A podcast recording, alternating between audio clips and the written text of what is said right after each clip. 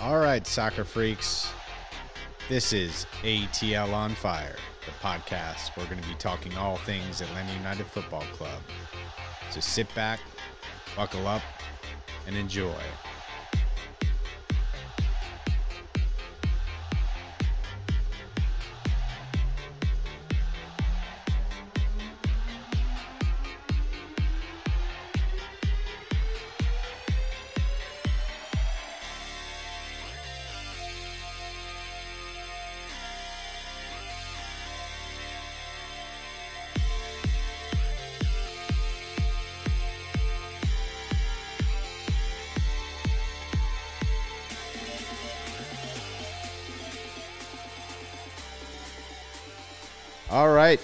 Welcome back, everybody. We are here with the fire.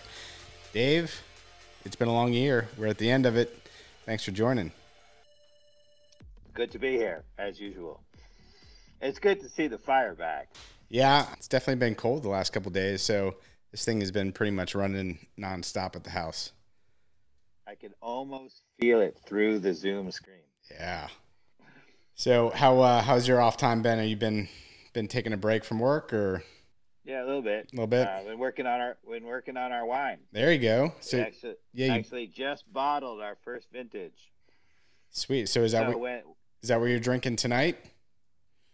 um, no, because uh, you know probably it should stay in the bottle for a while. I, I think you know as as Atlanta United heads to what will hopefully be a strong playoff run in 2021, uh, we'll have uh, a bottle of uh, our Emerald Hill Winery Norton um, to celebrate. Yum. So At, you, you, at the moment, I, I'm drinking an, an Australian Shiraz. oh, very nice. I have disappointed you, and I've moved on to Scotch, which is a Glenmorangie, I think, uh, Quinta Ruban. Tasty, kind of nice with the fire here. Very nice. So we got Well, you know, it's, it's COVID times. You got to do what you got to do, right? no doubt, and the whiskey helps uh, prevent it. So we finally have a new coach, We do. and That's the big news. That's the big news. Um, we haven't done a podcast in two or three months, but really hasn't been a whole lot to talk about. We played Club America. We ended the season on a fizz, and um, you know it's kind of nice to have a little mental break. And now we've got something exciting in my mind to talk about, which is uh, a coach in in all the selection options out there. I felt was a good choice, Gabriel Heinze. Yeah. Well, what I what I would say is maybe we should start by saying I think this finally puts to bed the whole shenanigans about how could we go that long without having a permanent coach, and I think the answer is as as you and I had talked about on a, a long time ago on a podcast is that Frank de Boer left us in the lurch. He maybe we were thinking about parting ways with him or whatever, but he saw an opportunity to jump to the Dutch national team. He took it. Um, and so we were left a bit in the lurch, and they probably started the search immediately, had Heinze in mind because he was available then. But um, you know, as we can maybe talk about, um, Heinze, the negotiations and the discussion went on for a very long time, and so that actually finally makes some sense for why there was no you know, there's an interim coach for so long, and there was no talk about a new coach, and there was just nothing going on. I would have liked, though, to you know, to be fair, uh, I would have liked the club, Darren Eales and, and Bocanegra, to have told us that look, the search is underway. Um, they could have told us that. Well, yeah, I mean, I think they said the the search was underway, and and I think the the key was is to your point. I think I think maybe they had Gabriel Heinze. Hein- Is it Heinze? I think that's the the right pronunciation, um, or Heinze. I think it's Heinze. Oh, look at that! That was that was some fire there. It's more Heinze, but you know, I mean, Well, it depends, I guess. the reason if I you're said- authentic Spanish speaker or not. I think it's Heinz I'm because. I was listening to the introduction um, on uh, the the official uh, broadcast where they interviewed him the other day, and the guy that did, did the introductions pronou- pronounced it Heinz, A, and I assume he was okay. probably coached into that a little bit.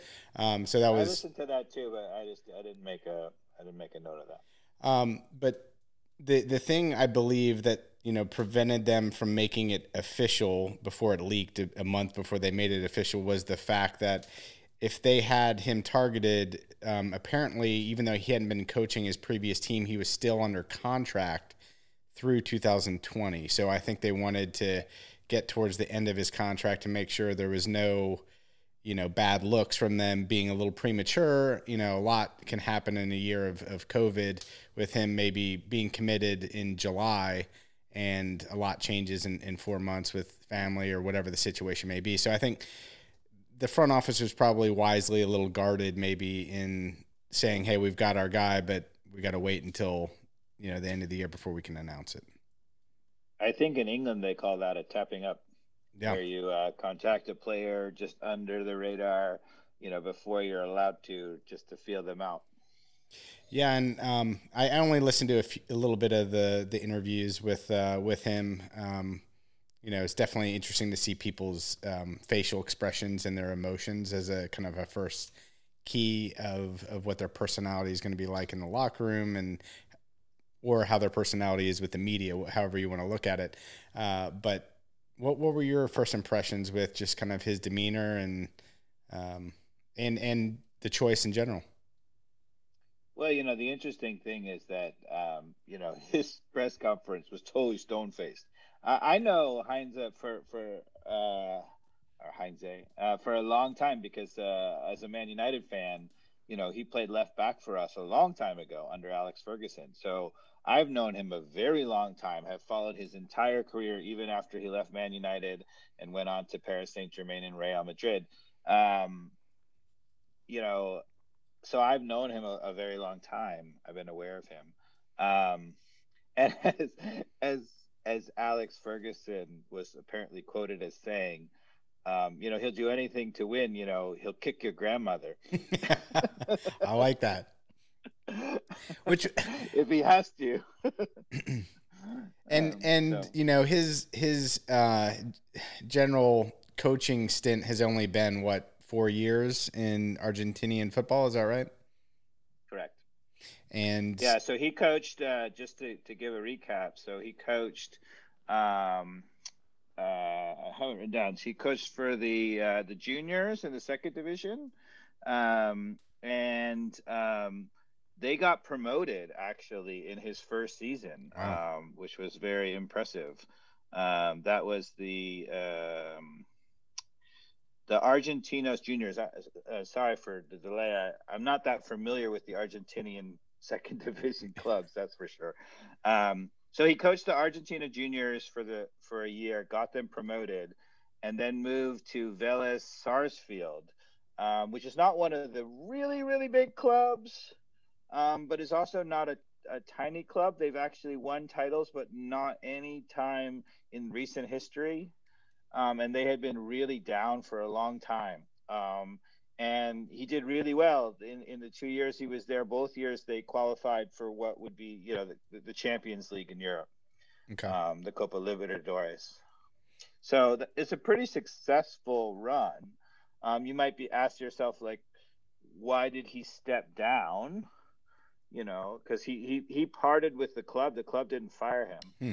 He left. Um, and it was rumored that he was leaving to move on to to bigger and better things but it's a little bit you know maybe odd to leave i don't know i don't it's not it's not clear to me why he left without having a job already for example right um, yeah and i mean i don't get the sense either that he's a, a long-term fit here what was the contract with him two years two, two years yeah so you know my gut would say that's probably where his head is at making a run at, at whether it was another stepping stone for him to go to Europe, if that, you know, maybe he got stonewalled in the, the process on some places that he thought he might be able to go after that. I don't know. Um, but So the, the rumors were that he was offered one at least one job in Europe at Marseille, which is Yeah. a pretty big club in France, and that he was also um, offered Palmeiras, which is um, a tremendous club in South America, um, in Brazil. Hmm. Um, so he had offers for Yeah. major things, and apparently turned those down, um, and but didn't turn us down. Yeah, that's well. I'll take it. Um, So you know, the interesting thing is the story goes. You know, having read up a little bit about the things, is that you know, there's the the famous story with, with Tata, right? That Darren Eales and and um, and Bocanegra went down there figuring that Tata was just going to give them a token sort of interview.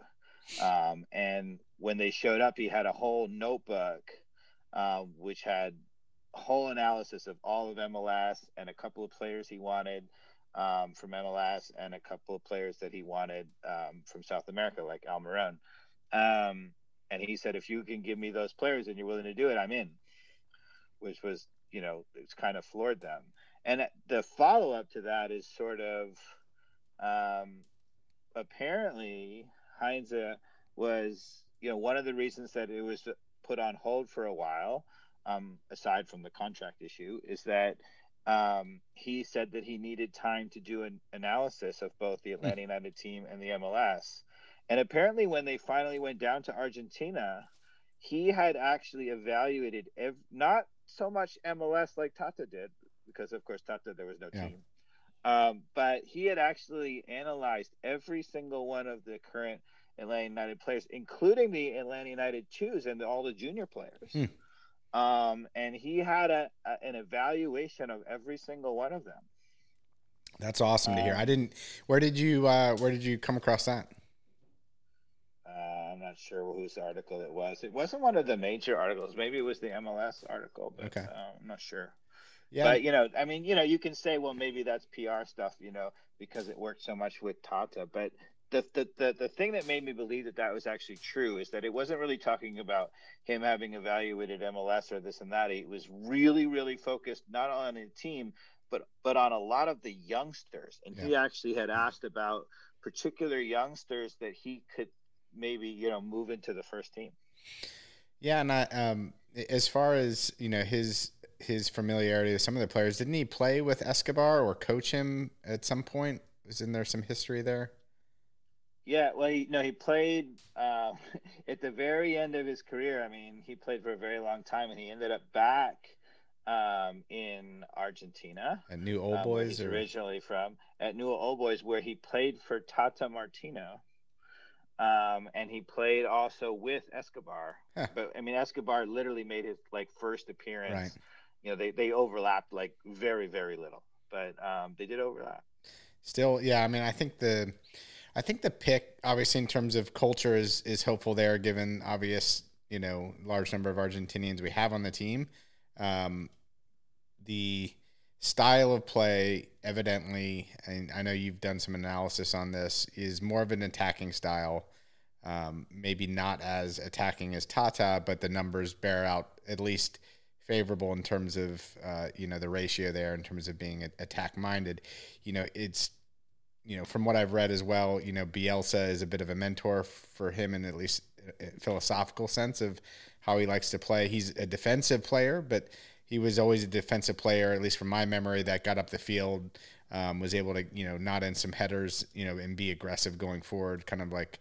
Um, you know the defenders that I like to see, you know, making those overlapping kind of runs into the box. Yeah, he was a very attack minded at Manchester United. He was a very attack minded left back. Um, overlapped all the time and was very offensive. Towards the as he got a little bit older in his career, he played center back like at Real Madrid and things. But um, you know that's natural. But it actually shows you a command of not only being aggressive as an attacking player, but also you know tactically to be able to center back. I mean, a center. There are not too many people. You know, you would think that many many of the outside backs as they got a little older would naturally gravitate to center back. You very rarely see it because it requires different skill sets. The center backs much more reading the game and whatever and the outside backs a lot more one-on-one athletic you know good foot skills things. Right. Um, so in terms of you know, the grade on picking Heinze, what would you say in terms of you know one through ten, and who who if anyone would you have rather seen as a signing? Well, you know, I was pretty flummoxed about who we would who, who we could get and who we would get. Um, I'm going to put it very high, like nine, and I, and hopefully over the next little bit, I'll I'll be able to elaborate on that. You know, when I it's interesting. So Darren Eales and Bocanegra said, "Oh, we've gotten." Uh, you know, a real attack-minded coach. You know, we're going to go back away from DeBoer. Keep in mind, they kind of said the same thing when they hired DeBoer. So their track record there is not very good. Um, and then they said, "Oh yeah, but he's a, a, a Bielsa's, uh, you know, protege who's a very attack-minded coach, um, high pressing style or whatever." Um, I was very skeptical of that, and so one of the things that I did immediately, you know, I I have said on this podcast over and over, you are what your record is, and so I went back and not only looked at you know his record in terms of getting promoted the one year and then doing really well with a not such a great side um, the next two years. Uh, I wanted to look at the goals for and goals against. Right? Does it really bear out that he is a really attack-minded um, coach? And the answer is no. Um, it doesn't bear out. Um, so Tata, for example, over his career with multiple teams, um, coming into Atlanta United, his teams almost always scored over two goals a game, and they gave up about a goal a game. Anytime you have a one goal differential for a long time career, it's a, remarkable because keep in mind usually when you take over a team they're not so good you have a you know it takes time and all right. these things so that that kills your average you have to really be scoring way more than two goals a game to average two goals a game um etc so you know so Tata, it really bears out that he came in as a guy with a track record of scoring a lot of goals, conceding, you know, decent amount, not eh, good defensively, but not phenomenal defensively, real attack minded coach. Um, Heinze does not. His record doesn't say that. So his he's much much closer to scoring uh, 1.3, 1.4, not even a goal and a hmm. half really. Um, and his defensive record is much more outstanding. It's conceding 0.5 goals per game. So he has the same one goal differential that Tata did, which is very impressive. Um, but it's not at all the same record. Hmm. Um, and so I sort of said, you know, I'm calling BS on, on Bocanegra and Eales because I don't have any faith in them after DeBoer, not in terms of picking people, but in terms of them telling us who, what kind of coach they are.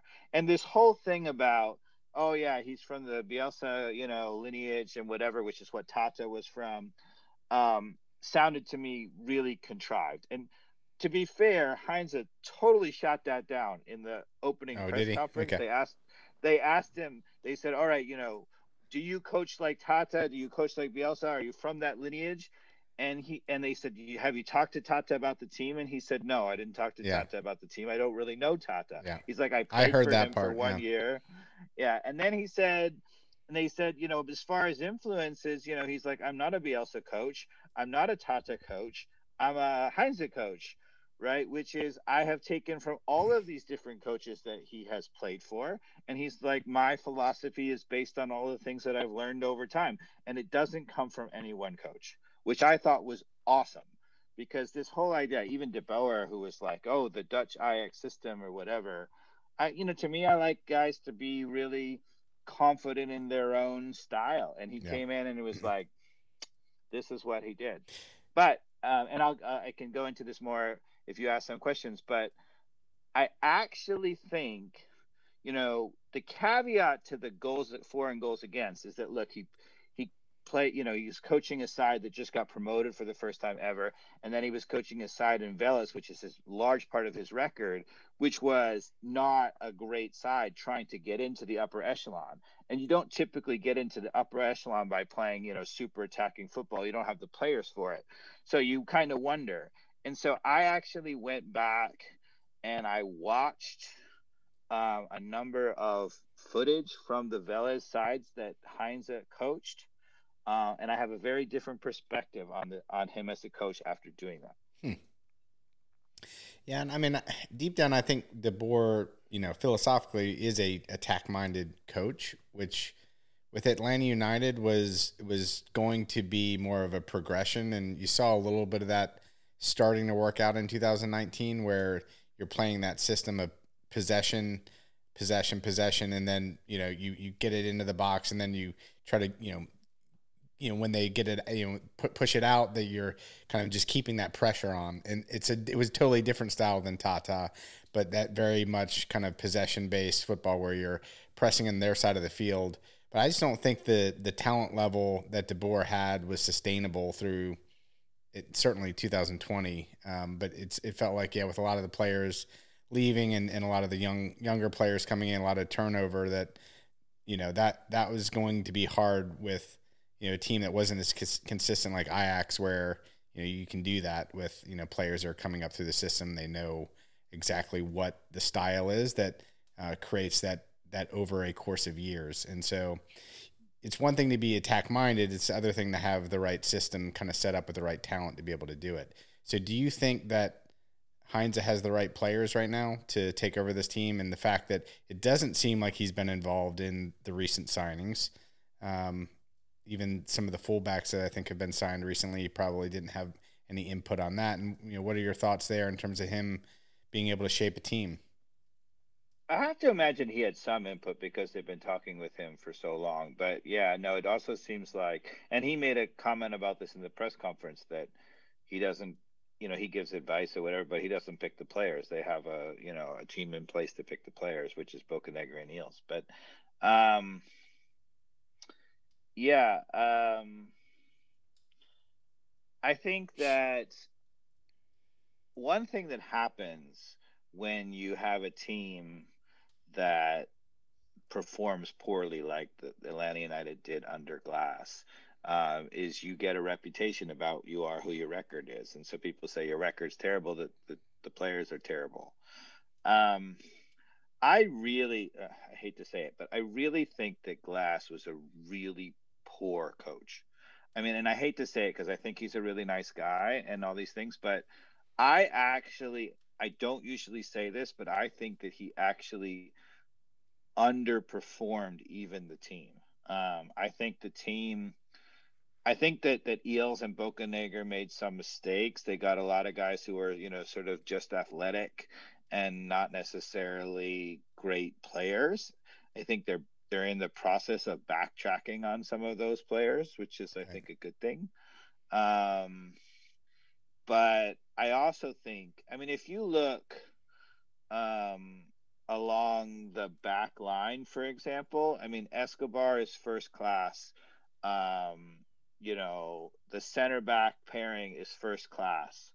Um, you know, I think Remedi under Tata was a great defensive midfielder. There, you know, if you consider um, Barco and you consider, you know, our new designated player Marcelo or Marcelino, um, it seems like the team.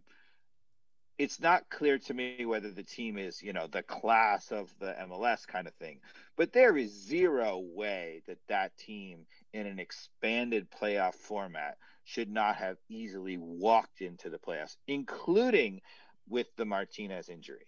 Yeah. so, what do you think the first change we're going to see in the style of play will be, or what are you hoping will be the change in style of play come 2021? Well, you know, I mean,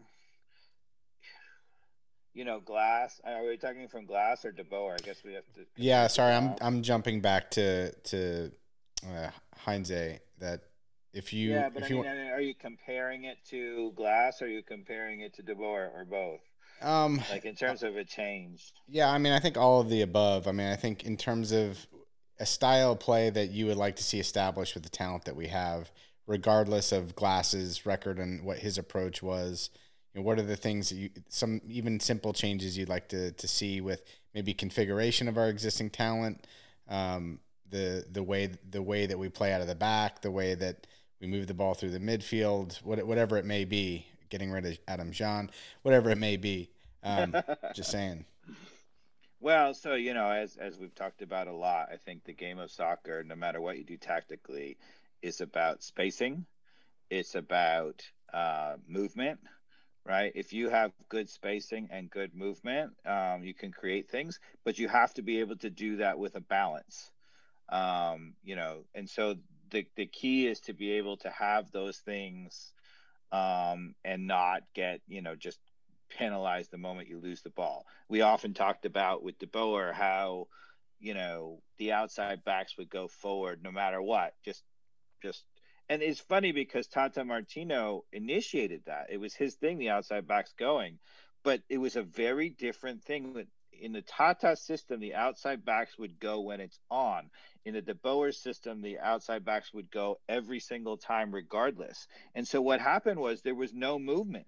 All they ended up doing was running up and standing there. So they actually ended up closing the space and creating less offense and less movement. Yeah. Um, and I think that you know Glass was a little bit that way too. You know, he kept saying, "Oh, you know, we're going to get let people go forward." You know, so yes, people were going forward. He had a lot of commitment to going forward, but there was absolutely zero movement. When you have, you can put nine players forward, and if they are standing forward, um, it'll never work. I mean, you uh, you know, you've played for a long time, right? if you play, you probably remember your coaches doing this. If you play like half field, like you know, um, just offense defense on half field, and you put the fullbacks in position and you put the attackers in position, right? The offense almost never scores, and the coaches get so frustrated doing it because they're like, "Well, why isn't the offense scoring?" And the reason is when you start with half field and you start with those players in the position or whatever, there's zero movement the defense doesn't have to react to anything. They're already in place. The offense is already in place, and you, you, you, don't get any movement, right? You know, whereas Tata, for example, you had those guys going. You had Almiron going through the middle. You know, some of those counterattacks that they had, they had, you know, Almiron dribbling through the ball. Martinez is making a run off him. He had players out wide. He had, you know, Gressel, you know, overlapping, and all of a sudden there were options everywhere. So, um, you know, one of the things that I was really impressed by when I was watching Velez videos under Heinze. That's the club that he coached in Argentina. Um, they had tremendous spacing and movement. Um, and so it makes me believe that that maybe he is an attack-minded coach, and maybe they just didn't score that much because of the the squad who they had. Yeah. Um, yeah, and your your example there is definitely definitely true, and I, I think you know, one of the things you said in one of the previous podcasts I remember well too, because you were talking about the, the different types of crosses, right? And there's one that's everybody is running one direction, basically including the defense. Everybody is like retreating, and then the offense is going down. Then you you know you get these you know is the Gressel cross that is the perfect example. And the reason that was successful is when that was happening, it was he's breaking down the line. The defense were moving into their half at that point at a rapid pace, and that ball comes into space early and you know with hopefully a good good swerve to it versus to your point if the team and you know, almost all 22 players are in one side of the field you almost um, have to have somebody like you know uh, hopefully who's the who's the young Mexican uh, guy on the, the wing. He did it. Damm Jurgen Damm yeah Jurgen Damm was pretty you have, you have to go to the, the end line and almost play it back for it to be a successful cross uh, in in those situations where everybody is kind of again a little bit sta- more stagnant just because there's so many players. To your point, you have to create a angle, and that tends to be that type of cross that uh, at least in a crossing uh, attack mode that's going to be successful. And you know, someone who's got a player like uh, Adama Traore for like the Wolves who can almost always get a step on someone, that could be a part of your play. You bring it in, you you have control, but you have to have the right pieces to be able to play that style of play if if that's going to be your offensive you know uh, mindset. But it has to be both, and no doubt. So. But anyway, I always love that example of of the two types of crosses because there's that kind of stagnant cross uh, that's ineffective. Uh, there's the you know attacking everybody's on their back foot, and then there's one you know where you basically have to go to the end line to to to make the angle. So so maybe there's it's three. The rhythm, the rhythm and the expectation of the team, right? So if you, if a guy goes and he makes you know three cutbacks along the side to beat the outside back, and he crosses the ball. Sometimes it could be the most amazing cross in the in the world, right? You know, he freed himself and he made a beautiful cross. It's right would be someone's head. You're never going to score on it because by the time you've made the three cutback moves, everybody in the box has already arrived. They're standing there. They're completely stagnant, right? And not to say you'll never score, but your chances to scoring are way diminished because if you're going to score, you need a cross while the people are running in, and that's the way you score, right? And the same thing is true defensively. Um, you know, it's it's expectations, right? So defensively, it is really really important that people know what is the other players are doing. So offensively, if you're a forward, right, you make that run anticipating the cross from Jurgen Damm, and if he doesn't deliver it, you're just screwed. You've already made the run into the box, and you know you can kind of recycle through, but it's it's difficult. Right. You're just stuck. And so so if you're if you're uh, Adam Jahn, for example, and you're like he gets a beautiful service, but it's not in rhythm, and then he tries to score and he kind of heads it weakly to the goalkeeper, and you're like, well, why is he terrible? Well, it, a lot of times it could be the crosser's responsibility. If they never crossed it in rhythm and he ends up standing around even the greatest you know player is not going to score. The same thing is true defensively. So the expectation right you know it it drives me crazy. The announcers um glass had this a little bit you know oh let's get our bank of four in the midfielder you know it's really organized and whatever and you're like okay but where are the players you're marking right so if you have a bank of four or two banks of four, as they say, a back four and a midfield four, and it really looks really well organized. And yes, that's a little bit hard to break down because you got to pass it in between. But the moment somebody gets beat in that kind of a system, so let's say somebody dribbles by a midfielder and is now running at the back four, right? Then people have to make a decision, right? And if nobody knows what the decision is, then you're in trouble. And this is what you found with Atlanta United under Glass all the time, which is the players sort of had a zonal kind of whatever system, and somebody would come through and they didn't know whether it was Robinson or Meza was supposed to step or Baylor was supposed to step. And a lot of times, two of them would step or three of them would step, and sometimes nobody would step, right? So, what what's really really important if you have instead of having just complete zonal kind of capabilities if you have some man to man and some zone now suddenly you know that okay you know Remedi's gonna as tata had Remedi's gonna mark somebody up in the midfield right and of the backs, you know, one of the two backs, Meza's going to mark up if he's the close guy, and let's say Robinson is not. So if Remedi gets beat on that one on one, the free guy is Robinson, and he knows, he already knows that Meza's marking and he's going to stay, and I'm going to step. And so people say, oh, it's communication or whatever, and you have to communicate. But when the decisions are simplified, then people make the better decisions faster all the time, and the defense is way better. So, bringing an example forward, though, you know, when it's going to be a coach that's successful to bring simple changes like that in terms of a philosophy of um, what you're just talking about there, where people understand what their responsibilities are on the defensive side, where we saw many times it, it break down um, when when teams are coming and attacking our, our defense, which on paper should be one of the best defensive lines uh, in the MLS uh, but certainly did not look look that way many times. Even with a veteran like Meza in the back, who I think is a phenomenal player, uh, I think it it does show that there is not good top down communication what the plan is. And so if you're you know expecting something from uh, Gabriel Heinze uh, that he is going to instill, uh, what what do you what do you think the the few things that he's going to try to do would be? Well, you know, so the thing that I saw in the videos that go, you know, so one of the things that that Tata did that I could never, and, and I don't think Tata was a great defensive coach. I think he's a good defensive coach. He's an excellent attacking coach.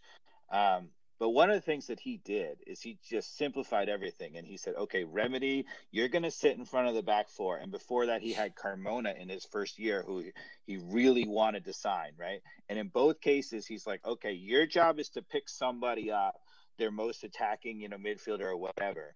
And then the other guys who are there, the Almirones and then later the the Nagbes, right? Your job is to pick up off of them, right? So if you have that, and Remedi's always got the first one. So first of all, it means that the guy who gets the first pass is not wide open. He tends to be shut down, right? There could be other guys open, but at least the first pass to one guy is shut down.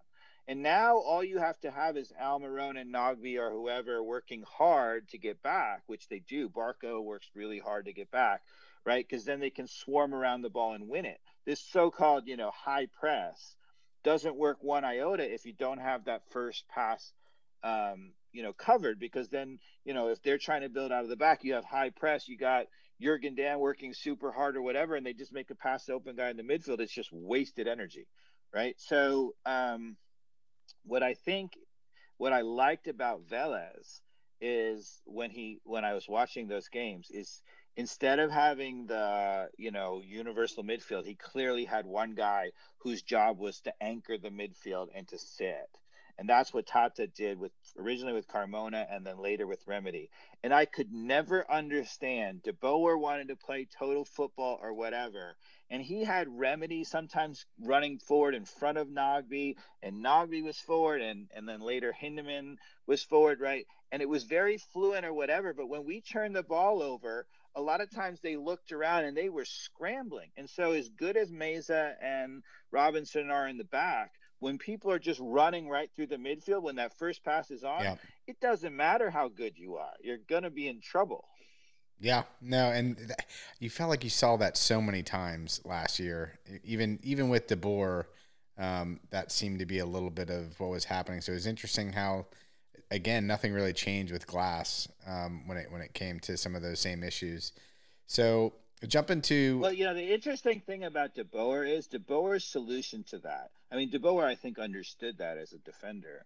His solution to that was perfect football. If you never make a mistake and you never turn the ball over and you're careful with the ball, then it doesn't matter if that guy is open initially on the pass. But the problem with that is that a our players are not good enough to do that. But it also ends up leading to stagnation because people are so worried about making a mistake instead of trying the the 30 yard ball through the middle that might break it open to Martinez that you saw under Tata from Almiron, for example. Um, you know, instead of trying that, we saw a lot of times the players, if it wasn't maybe perfect on, they would pull it back and play it backwards because De Boer didn't want to turn the ball over because he knew the guys weren't marked. And he was like, look, we can control the game. But I'd much rather see those players be given the opportunity to try something, maybe turn it over, but then the next time it goes through and suddenly Martinez is on goal and scores, right? Yeah. How is Martinez recovery doing, by the way? Do you think we, we're going to see him uh, in the spring at all, or are they going to really wait, wait it out? So and... Everything I've heard is that he is going to be ready to go for the season. Hmm um, which which you know makes sense, right? So he injured it um, in the spring, right? It was like February, was, March, right? Yeah, February, March, and people say you can come back technically in six months, mm-hmm. but most people are closer to you know nine months, maybe yeah. even a year. But you know we're not kicking off until February, so yeah. by that point he'll be, you know, at least a good ten months. Um, and so maybe they'll ease him in a little bit at the beginning, but the, the expectation is that he's ready to go. Yeah, because I've only seen a few clips of him, you know, doing a little, you know, juggling drills or whatnot, volleying drills, and you know, seems seems like they're taking it slow, which is good. Definitely would rather that course uh, be be the way to go. Um, so why don't we talk about the last game that we saw from Atlanta United in 2020, which ended up at least being a win but really in aggregate a, a big loss. Um, certainly because of the situation that we went into in that game with being three down um, in in the two game aggregate, we always kind of knew that they were going to give us uh, at least a little bit of an invitation to, um, you know, get back those those three goals and the and and probably wait on a counter. Um, I will say though, you know, I, I was a little surprised at Club America sitting back as much as they did because they've got so much talent to at least at times in that game to bring it to us, and they really just let us um, completely put the press on the entire first half without you know a, a ton of major attempts on their side to to be offensive minded when when they clearly could have to close it out. One goal you know in the first half the thing would have been done. So anyway that was at least positive but overall you know we had to at least score one goal in the first half to get any sort of momentum to try to catch up. And it didn't feel like it was uh, ha- you know come 30 minutes you don't get that goal the pressure was always on was never going to happen. Yeah, you know, people said that was such a, a positive thing for Atlanta United, and certainly to win is, is great. Um, um, the goal from the young kid, Conrad is his name. I yeah. His name. Uh, in his first ever match, you know, he comes on and he scores a beautiful header. So, so that is a real positive. Um, but I, I, I don't see it that way. I, to me, you know, uh, Club, Club America was going through the motions and um, they just allowed it to happen. It shows you that one of the things it does show you is that maybe once upon a time a Mexican club could go through the motions and still walk right over an MLS club, and that's probably not true anymore. Um, so that's good for good for MLS, and that that that um, holds true. You know, um, uh, LAFC almost won the title. I don't know if you followed the final, but um, so the final ended up being LAFC versus Tigres. Okay. And L- LAFC was leading one nothing in the 60th minute or something like that. And Tigres did end up scoring two goals in the final 30 minutes or whatever wow. to win, but um, it was a real final. Um, and LAFC, I think, despite their struggles in the playoffs, um, has truly been the class of MLS over the last two years. Yeah, I would agree. Um, but of course, in the MLS Cup final, we saw uh, Seattle, who has been to the finals, what, five out of the last six or something crazy like that, four out of the last six uh, years, so, something in that range. I'm, I'm messing it up, but they blew the doors off of uh, who is it that they were playing? Columbus Crew? Nag- probably because Nagbe wasn't in the game because he was. No, I mean Columbus Crew won the final. Oh yeah, sorry. Columbus Crew did end up you winning the semifinal. Yeah. Um, sorry, yeah. So the semifinal is what I was thinking. The semifinals. Yeah, yeah, yeah, yeah, yeah. But no, the Columbus uh, Crew ended up winning what three nothing, even without Nagbe. Um, that you know they they torched uh, the team in that game. So that was. I, I watched the highlights of that. I didn't watch the the full game. Actually, it's interesting. You know, we when we were talking about the coaching search and I said, you know, why is everybody uh, afraid to, you know, just find a good coach wherever? And I said, even for example, in the college coaching ranks, right? Um, you know, and there are two coaches who have coached in the MLS coming from the college ranks who had really sort of super success in the college ranks. Um, one was, of course, Bruce Arena before MLS even existed, and then he became, you know, he's still by far the most successful MLS coach, um, and he did it once again. I mean, what he has done with New England, I mean, taking that as a bottom dweller yeah. and making them in the playoffs is just stunning. Um, but the other coach is uh, Caleb Porter, who won the title with Nagbe at Akron of all places, and then moved to the MLS. Did really well initially with Portland um, then had a little bit of struggle. They got rid of him, but then you know pops up again in Columbus, and oh, they win the title. Um, so that's what I was saying.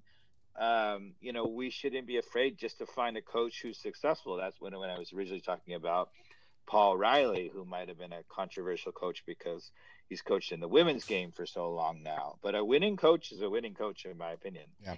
And I think Caleb Porter proved that at Columbus. Um, you know, they it's interesting, you know. Uh, it's a it's a story for another day, but you know, Berhalter as the national team coach is not.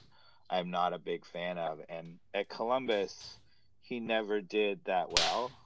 Um, and granted, they have made a little bit more of investment. They brought in the Mexican player, but um, you know, suddenly Berhalter leaves, right, and P- Porter comes in, and right, and they win the title, right? Yeah. So, um, hmm you know, why can't we take the coach who wins the title rather than a coach who occasionally makes the playoffs as our national team coach? Yeah.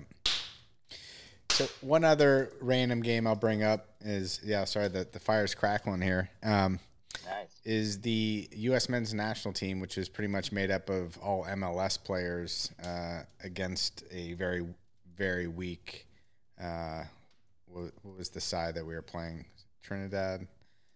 Trinidad, Jamaica. I can't. Jamaica, maybe. I can't remember. Yeah, yeah. It, I don't even think it was Jamaica. It was somebody even, even, uh, you know, more expected that we would we would win. Um, I didn't watch the game. That's why. I and yeah, we, we should have won. You know, seven nothing like we did. Um, but what's his name from Orlando? Mueller um, had a pretty phenomenal game. Looked really good. I think he'll probably end up, um, you know, potentially somewhere somewhere else. Had a really good showing. But anyway, it was it was good to at least see some of those players actually not not botch the moment, which the U.S. men's national team is fully capable of. Well, we're starting to have a little bit of a, a revolution. You know, I mean, the U.S. national team players in Europe. You know, Weston McKen- McKennie McKennie yeah. is now starting for Juventus. Yeah. Right, and Sergiño Dest is, is starting for Barcelona. He's getting mm-hmm. real time there. And Gio Reyna is starting for Dortmund. Right, so so not only are these players starting for huge clubs in Europe, but those players they're all under 23 mm-hmm. right um, so we actually the future looks bright um, i don't think for the next world cup a because i think berhalter is trash and b because they're too young at this point but maybe four years after that yeah i think the the homecoming you know world cup here in, in north america is going to be a pretty awesome thing i mean you've got home home turf advantage um, and yeah, the the you know the class that we have now that's extremely young to go into that World Cup looks phenomenal. But who knows who the people are that are you know three four years behind them right now that haven't even come on the radar that are going to be available to pick from. And yeah, I, I, agree. Hopefully, somebody else other than Berhalter will be making the making the decision. There's a couple of youngsters at, at smaller clubs in the Bundes in the Bundesliga.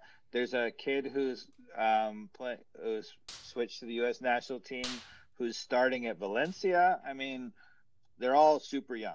Um, you know, uh, I mean, right now the sad thing, of course, is Mexico had that sort of moment and they have all those players who are now moving into their prime and they have Tata as a coach and they are a legitimate threat to win the World Cup. Yeah. And Mexico's um, never won a World Cup, right? If my memory serves. Yeah, correct. So, yeah, that would be an interesting uh, consolation for Atlanta United fans to see Tata. Uh, but anyway, the the interview with Heinze, I think one of the things I like from his personality didn't look like he was going to be persuaded by any sort of uh, carrots, right? Like he was very, very frank and, and straightforward with the you know the things that you mentioned with not having a relationship with Tata or uh, you know Bielsa. I didn't hear that part, not influencing him. He, you can tell he is his own mindset. Like that was really clear from his body language. He's like, no man, I'm just me, and I'm coming in here doing my thing, and that was a very positive sign for me. Just reading body language, where you know Frank De Boer was a little more suave. He's playing the the part a little bit, almost where I didn't sense that at all. Where again, De Boer was coming in with a lot of pressure on him as well because of uh, his his two previous you know uh, stints and you know this guy has got a winning track record. He's young. He's you know not going to be persuaded, and I think hell, if he's only here for two years and he instills some sort of confidence and system and some simple changes, I think we're gonna we're gonna see some see some better soccer and definitely some trophies. I really love the stuff that he, you know, uh, the clips, the, the, the games that I watched from Vélez, and it was only two or three games, but um, I loved the way the side played. My only thing that I'm slightly concerned about um, is you know apparently he's a no nonsense guy right? Yeah. and apparently he can sometimes ride players hard. Now it seems like the players that played for him really liked him. So but it's a small sample size. And so one thing you know you the one thing there's two aspects of managing. One is obviously the tactical side and coaching but the other is the man management. You've got to have people who you know want to play for you. So um I, that's my only slight concern. You know, maybe if I was, you know, as I said before, I might give the signing a, a nine, which is yeah. extremely high for, for but, me, but maybe not a 10 because there's a slight concern about, you know, his, you know, offensive track record and maybe slight concern about him being no nonsense. Yeah, and I think you know DeBoer is obviously no nonsense, particularly like the the beginning. You heard all this the stuff with him being everybody's on time, and you know he had very much that Dutch style of you know this is this is the system, right? And that didn't jive very well with a lot of the South American players. With it, they like to have the mm-hmm. last part of practice to to mess around and all that, and that just wasn't part of his his way. But I think that's where having an Argentinian coach to understand a little of the culture that we have with the South American players to have a more disciplined approach, but also understand the cultural aspects that DeBoer probably just didn't uh, with the players that we had. Sure. Apparently, Heinze's the Heinze's practices are brutal though. He just like you got to bring it every day in practice, and they love it. Battle. Because yeah, I mean that's what Escobar needs. He knows he needs a battle every time he's on the field because sometimes he just goes into sleep mode, and other times you see see what he's capable of. And but it's it's uh, you know particularly the last year with him, it's been a flip of the coin on what what Escobar you're going to get. The Tale well, of Two Escobars. To, That's a good documentary, by the way. Players have to play with a certain amount of joy. Unless you're having fun, you never play up to your potential. And you know, fun doesn't mean the coach has to be, you know, lighthearted all the time. There's a lot of coaches who are very no nonsense, but you know, you have to be able to know that you can try something and make a mistake. So there's there's a difference between being no nonsense and being, you know, um, crazy in some respects. You know, Mourinho, for example, who had so much success early, I think he flipped a gasket and he's gone to crazy where he now is so concerned about some player making a mistake in his perfect view of football that the players are, you know, they get scared and scared, you know, to do things, and the players don't come through under him or improve because they're scared. Um, and you can't have that right? I think De Boer had that a little bit in terms of. I don't think the players were scared of him, you know, in terms of his, you know, personality or whatever, but they were a little bit scared because he constantly pointed out that you know perfection, you got to keep the ball, all this stuff, and there was a little bit of. You know, there was a, you could tell when the team played, even when the team was playing well, um, not you know this year, but the previous year where we almost went to the MLS final again. Um, the the players lacked a certain amount of joy. Yeah. Um, and it showed on the field. Yeah, I mean, and with the Bielsa comparison, because uh, Manchester United with your badge there put put a pretty good licking on Leeds United the other day with uh, their just constant commitment to play the way they play and really not change script too much because that's just really how they're designed and they'll they'll take the wins they get and they'll take the, the losses they get with that system. It does seem like everybody's happy, but it, the fact that those guys can run the way they do for 90 minutes, you're talking about Heinze having a, a brutal um, system of, of, you know, whatever his, his system is. I don't even know what it is, but Bielsa is clearly known for his just unbelievable restrictions on weight and fitness and hitting certain benchmarks that if you don't hit, you're just not even a consideration for the, starting lineup. Um, so I'm curious, like what he may say he doesn't have any of those philosophies, but I'm curious what philosophies he does have. If he does have a reputation of being brutal, to your point. So, what what do you see there that, or have you heard of that might might follow a similar style?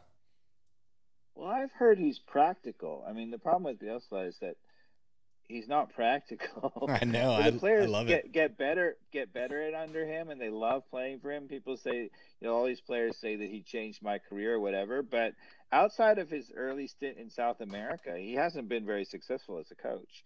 I mean, he's been mixed, right? Um, you know, even at Leeds, you know, he got them promoted in the first time of asking, you know, so great, you know, fantastic.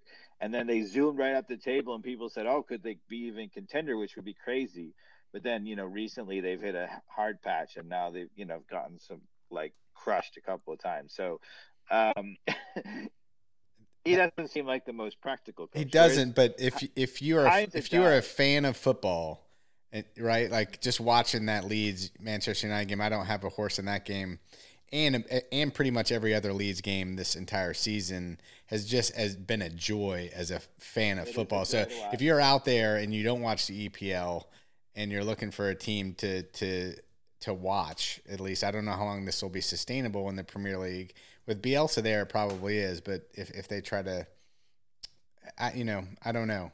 I do I do like the way they article, play.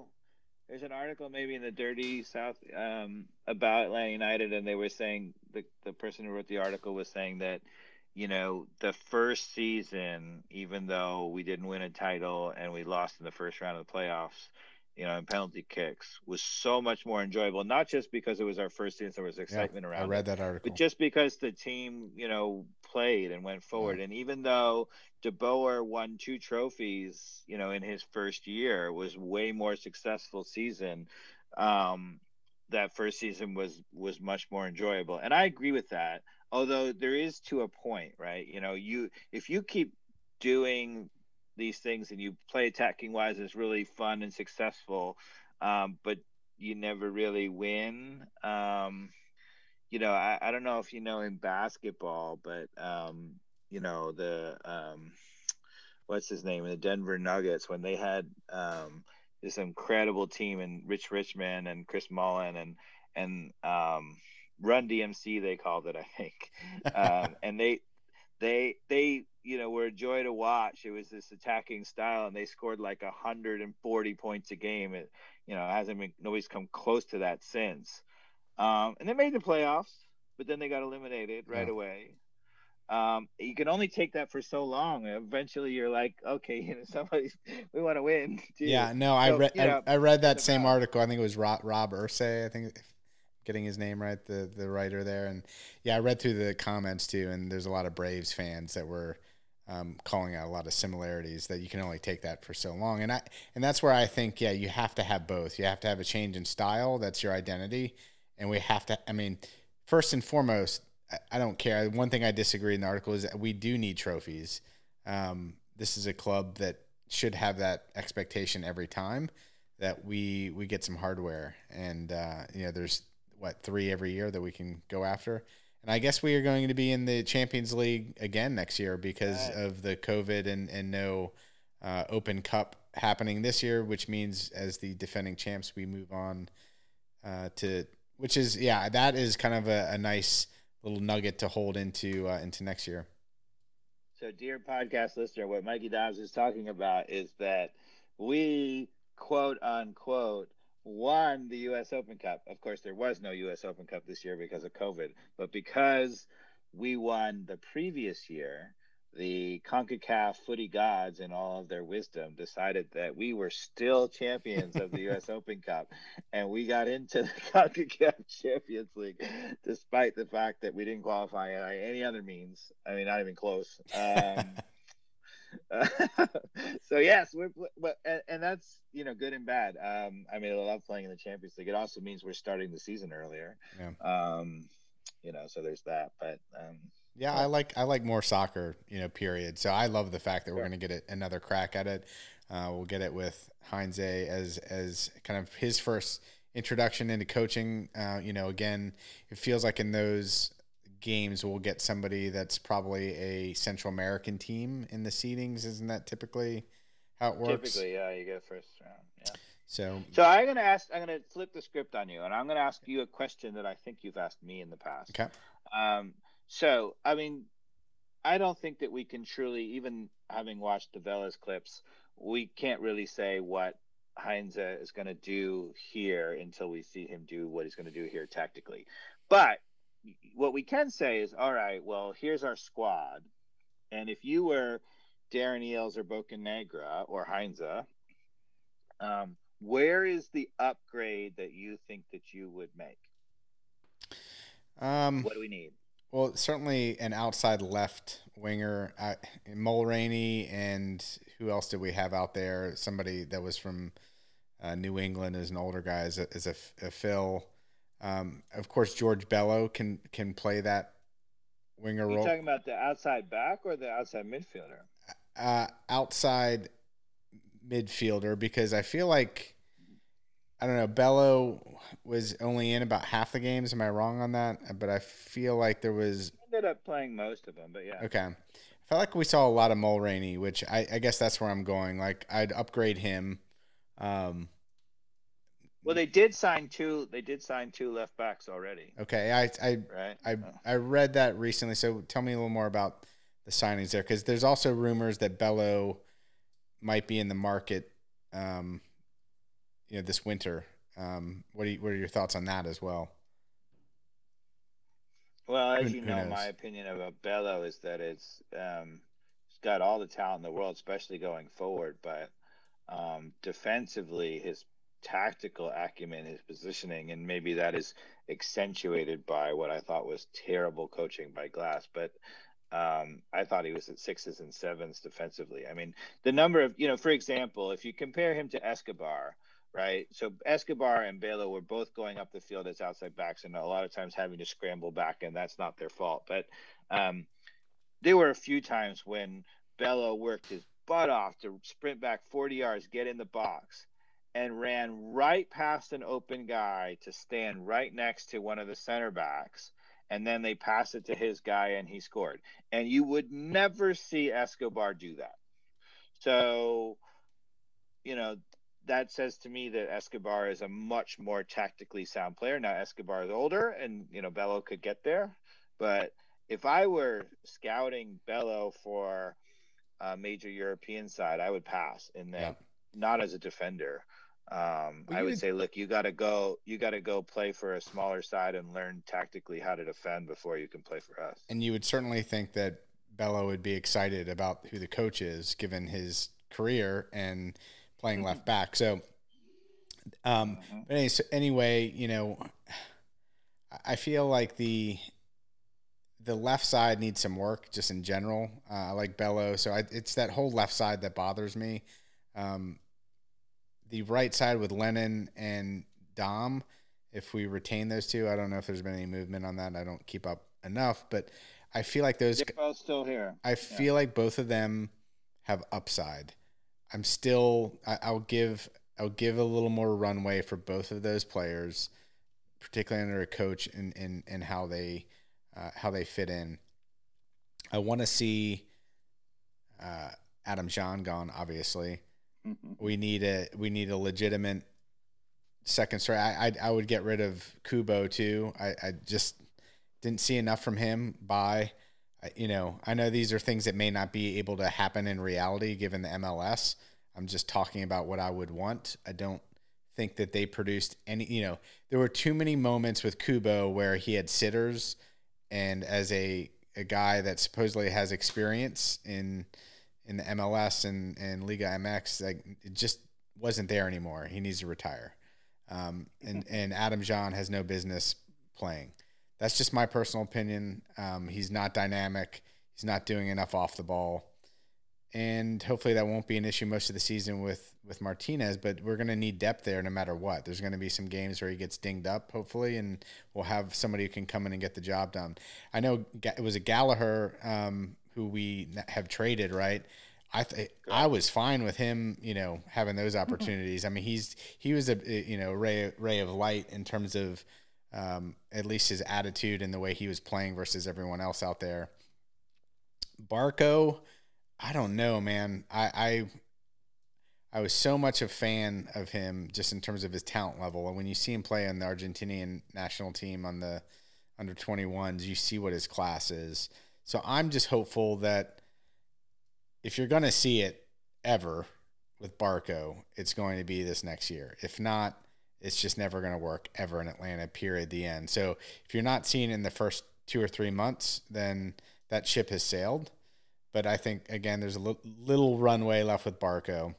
Um, I, I Yeah, I was gonna say when you were talking about the left side, I was I was surprised because I was saying, okay, I feel like Barco is the left side midfielder.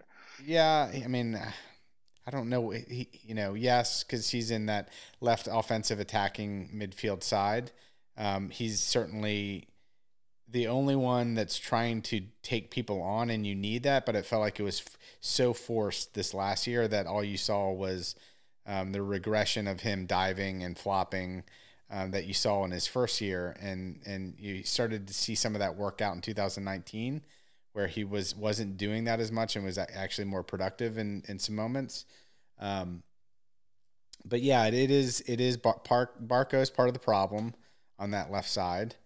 Um, Hyndman it kind of disappeared again, and so I don't know what his fit is. The um, who's the other um, Latin American guy that we we brought on, uh. Yeah, they have Rossetto. They have Marcelino now. Um, well, Mar- Lopez too. Marcelino is fabulous, right? Uh, I've seen enough of him to say, dude, I can't wait to see him play under under a real system. Um, yeah, all those other midfielders, Hyndman, who I think is going to be here for a, a, a, little bit more. I think he's got enough runway given when he does play well, he plays extremely well. Um, when he isn't playing well, he's like just a ghost. Uh, but so is Rossetto. So are those, you know, so is, um, who's the other guy you just mentioned? Well, Lopez, we've, I've only seen, a, seen his first game, right? Which is Club America. First game, yeah. And uh, He's supposed to be more of a attacking, you know, almost a forward, but I'm trying to remember my my take on him. I mean, there was a few moments where I felt like he had some bad touches, um, so I wasn't overly impressed with anything he did in that game. But I don't know. Remind me, what were your thoughts on Lopez? Because he was the one who was it. He came in. At, he looked super. He looked great in the first half, and then he faded in the second half but in his first game, and he's only you know 19 or 20 or whatever. Yeah. So um, it's hard to say. Um, I think your analysis is spot on. I mean, the the guy who I think is in big danger is Hyndman. Yeah. Uh, I don't think he's he's um, good enough, and um, so everything that eh, you know what I hear is that um, uh, Heinze wants to bring on this guy from Argentina from Boca Juniors, Augustin Almendra. Okay. That's the one who everybody is rumored to sign with, and he's gonna be. He would be um, the equivalent of a fourth designated player. Um, meaning, so right now we have Martinez, Barco, and Marcelino, right? Um, but the rumor is that they they Atlanta United has picked up an extra international slot Okay. one of the players would move from a designated player to an international slot because we've gotten all this room under the, the cap, and that this guy would come in as the as the other guy, right? And he's apparently a box to box midfielder, very much in the mold of an Emerson Hyndman. Um, but that strikes me. I, again, I think it's a good sign because if I looked at our squad, where's the weakness? I think Emerson Hyndman. Yeah. We don't. We you know we have attacking midfielders, Barco, Rossetto, Marcelino. We have defensive midfielders, um, Remedi, maybe Mo Adams. Um, we don't have a, you know, since Nagbe, we haven't had, you know, replacement for that. And Emerson Hyndman to me um, has been decent, but nothing special. And wh- uh, why am I blanking on our number five, who? Um, uh, Remedi. Remedi, thank you he's another one where I'm a little on the fence too. Um, not because of well, Remedi was terrific under Tata and awful under De Boer. Yeah, and well now I mean it's been a long time since he's been terrific, and at some point a player has to be terrific on their own. I I, I get it if you have him in in La La Land, but e- even so, I just if you're in La La Land for three years, that's just not good as a player in your in your own growth. And so I just feel like again his upside is less. And so with he and Hyndman being on the hot seat, in my opinion, in terms of what they can produce, I, I still scratch my head on him as well. I agree with you. I would have said Hyndman and Remedi are, is the weakness yeah. in the team, right? So Jurgen Damm looks class on the outside, or at least you know is going to offer an attacking option. Mm-hmm. Um, you can say, all right, backup striker, behind Martinez. Um, but you know, we have a couple of guys that we brought in, um, Lopez being one of them, Rossetto being another one. Um, you know, um, So do you think Rossetto is, is he's he's going to be here for 2021? And you know, I do think he's the type of player with, uh, you know, a Moreno now in the squad. If you have Barco, you have Martinez, that if there's room for him, and I don't know where that is, like I could see him playing well off of all of it. I mean, how can you not when you have those f- four guys of talent at that level around you? So, well, he was never given a chance. I mean, yeah. We, we never really saw him get any consistent run in the team to find out. I mean, obviously he didn't impress Glass in practice, but um, yeah, you know, we didn't we didn't see him on yeah. the field enough to know from our perspective whether he's. no, you know, he, he was also, you know, I'm assuming that's the first stint of his life in the United States, and uh, you know, a whole bunch of change happening on top of that in 2020, certainly. So.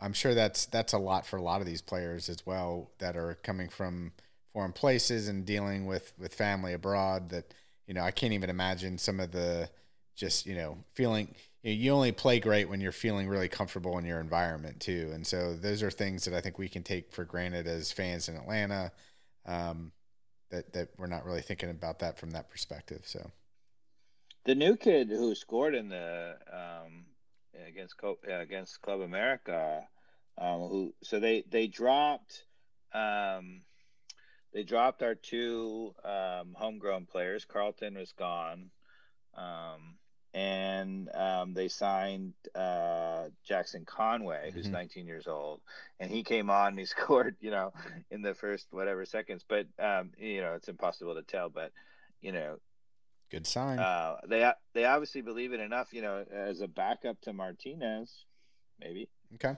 Um, I, we got to get rid of Adam Jahn. Yeah. Or or don't, you know, that's fine. Don't get rid of him and he can come on for the last seven minutes when you really right. need a headed goal. Yeah, but... I agree. Yeah, I mean, but that was, which has still shocked me why he got so much time this year because that's the player, that's the only type of player he is, in my opinion, is to come in. But even so, like he had enough of those opportunities throughout games where he just wasn't doing that, even in clear opportunities where he's the biggest guy in the field to get up, win the header is a reasonable enough moment for him to do that, and he just wasn't finishing anything. And and goals are yeah, all confidence and everything, so I know that can shift when you're coming in in better circumstances, but yeah, that's that's the only reason to keep him. I agree. Yeah. Yeah. The new left back is um, Adam Gutman from Cincinnati. Okay. Um, supposed to be quite good. Oh. Um, I mean, a lot of people say that you know he could beat out um, Bello for the starting left back spot.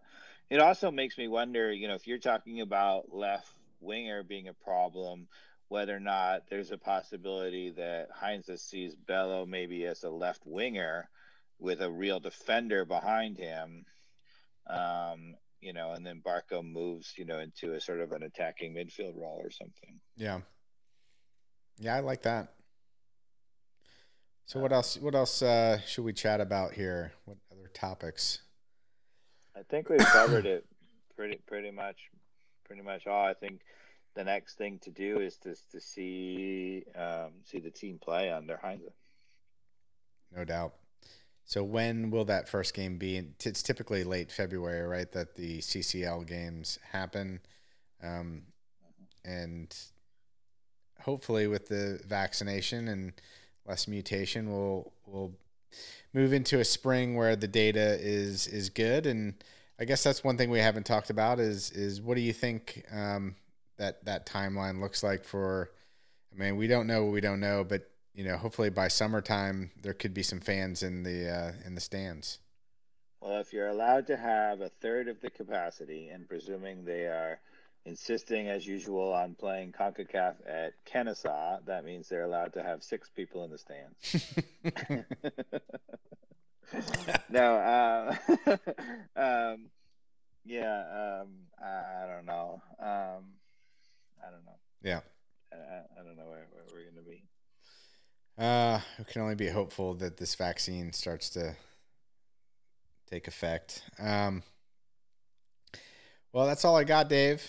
Um, thanks for joining the podcast. I think um, the future is bright with at least some optimism of a, a coach that I think we're confident uh, that could get the job done. And now it's uh, a fresh chapter into 2021. And hope everybody out there has a safe and happy new year. I think, you know, we should end on uh, a little modification of the ATL on Fire uh, oh, motto. You got which it. is um, we know um, a little bit about MLS. We know a fair amount about Atlanta United, but we know a surprisingly large amount about Gabriel Heinze. No doubt. even even how to pronounce it, which is Heinz A. Uh, maybe not. Heinz yeah, A. That's all we really Heinz know. Is Heinz A. On that note. All right, everybody.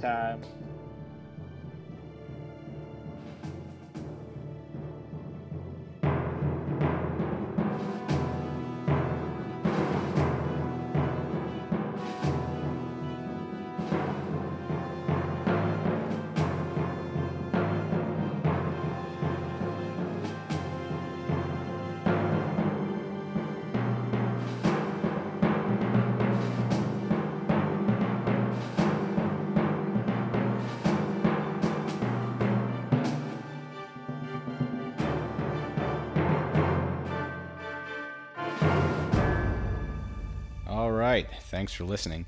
If anybody actually made it this far in the podcast, love to hear your feedback on Twitter at ATL on fire. And tell your friends to subscribe. We are on iTunes, Google Play, and really any sort of podcast uh, platform that you're on. So do listen again. Have a good one.